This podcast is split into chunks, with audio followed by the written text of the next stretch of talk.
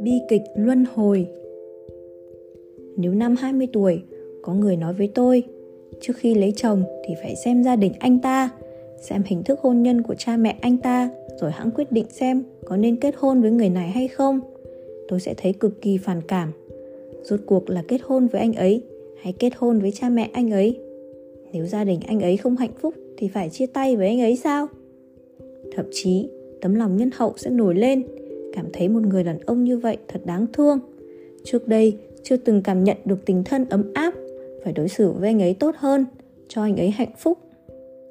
Nhưng tới năm 25 tuổi Nếu có người nói với tôi như vậy Tôi sẽ tán thành một nửa Đồng thời lập tức nghĩ ra đối sách. Dù sao, người tôi lấy cũng là anh ấy. Nếu không thích tiếp xúc với cha mẹ anh ấy Thì tôi sẽ thuyết phục anh ấy mua nhà ra họ một chút.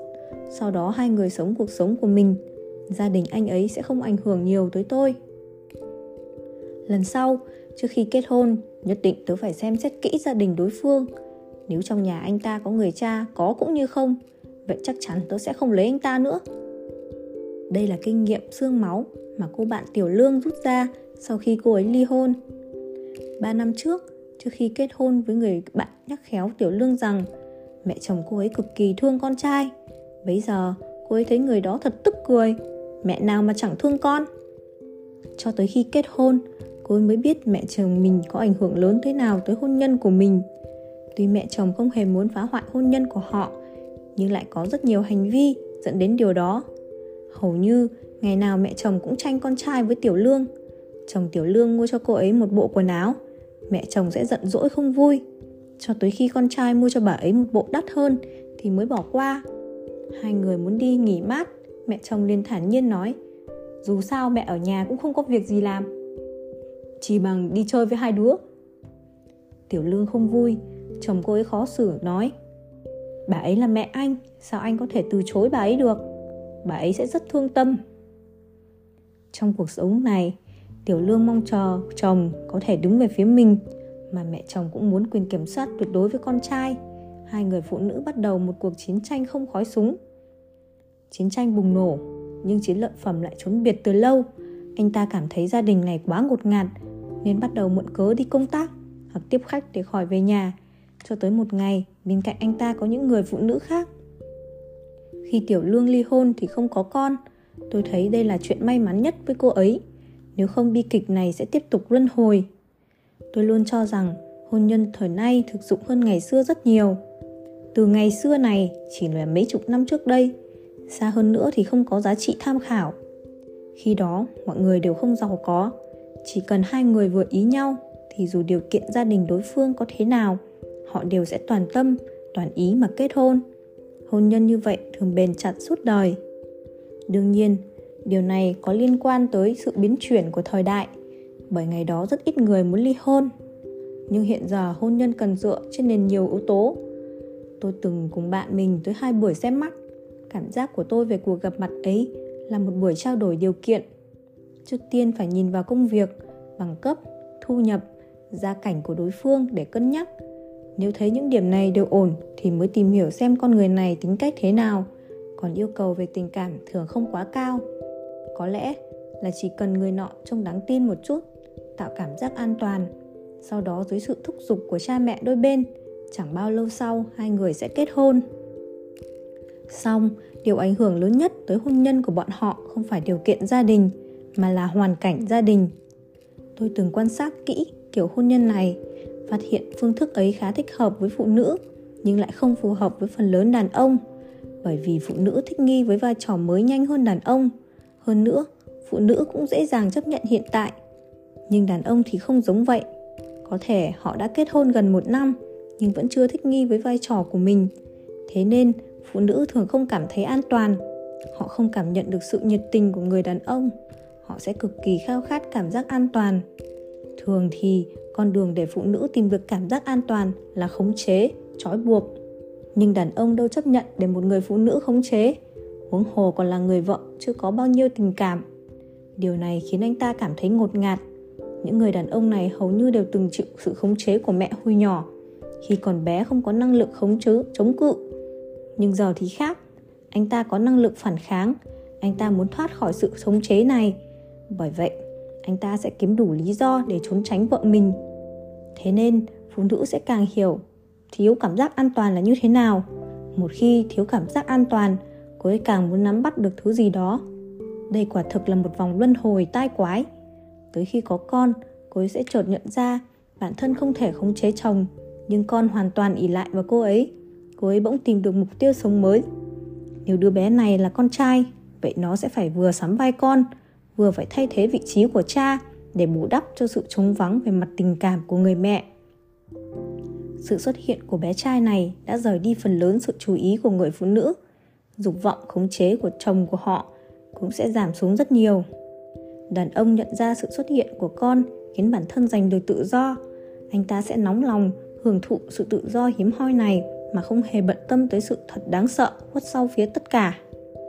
Thế nên, phụ nữ ở bên con trai như hình với bóng, tới khi con trai tới tuổi lấy vợ, lý trí nói với phụ nữ rằng, con trai nên có tình yêu và gia đình thuộc về riêng nó.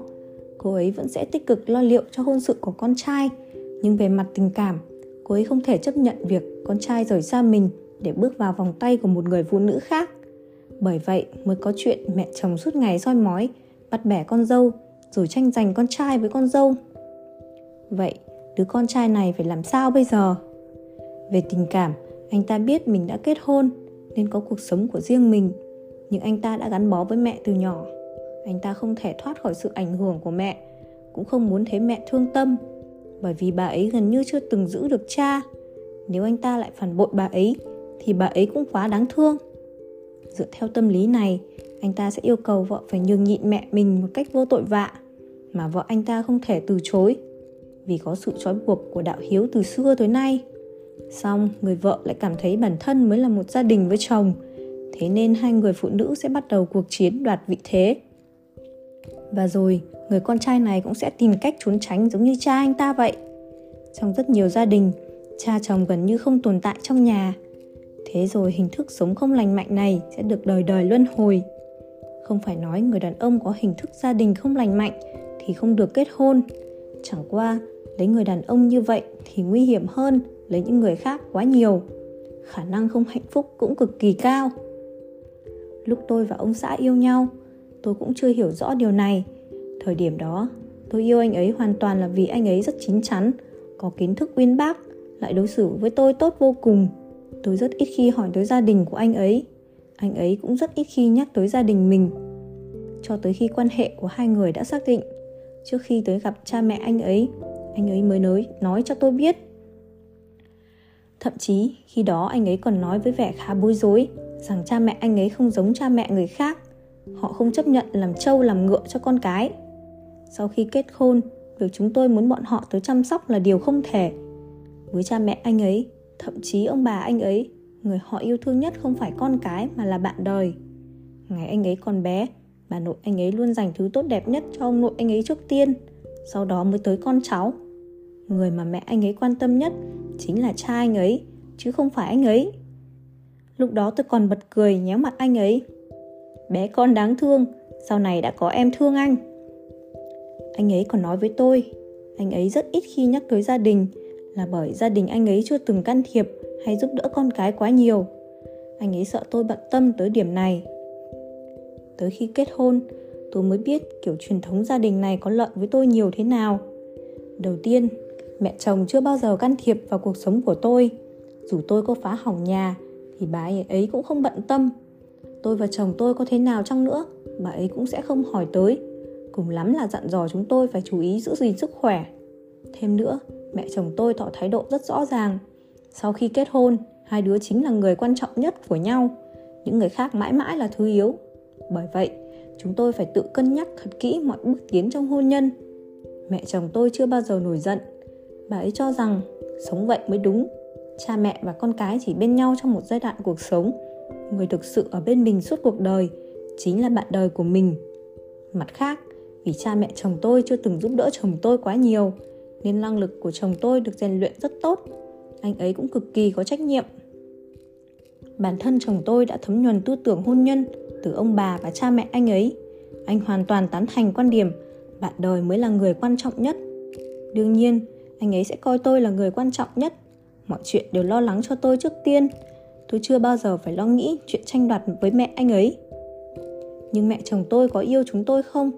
Tôi nghĩ bà ấy rất yêu chúng tôi nhưng tình yêu của bà ấy không biểu hiện bằng sự can thiệp, khống chế, mà biểu hiện bằng một hình thức cao cả hơn. Mẹ chỉ chúc phúc cho các con, bản thân các con phải nỗ lực vun vén cho gia đình. Bởi thế, tôi luôn rất cảm kích cha mẹ chồng của mình. Tôi cho rằng trong hạnh phúc của tôi và chồng, họ có công lao rất lớn. Rất nhiều phụ nữ đều nói, nếu muốn hôn nhân hạnh phúc, ngoài việc tìm được một người chồng tốt, còn phải tìm được một người mẹ chồng tốt tôi lại cho rằng nếu muốn hôn nhân hạnh phúc, ngoài việc tìm được một người chồng tốt, còn phải xem hôn nhân của cha mẹ anh ấy có hạnh phúc hay không. Đây là yếu tố cực kỳ quan trọng quyết định hôn nhân của bạn có hạnh phúc hay không.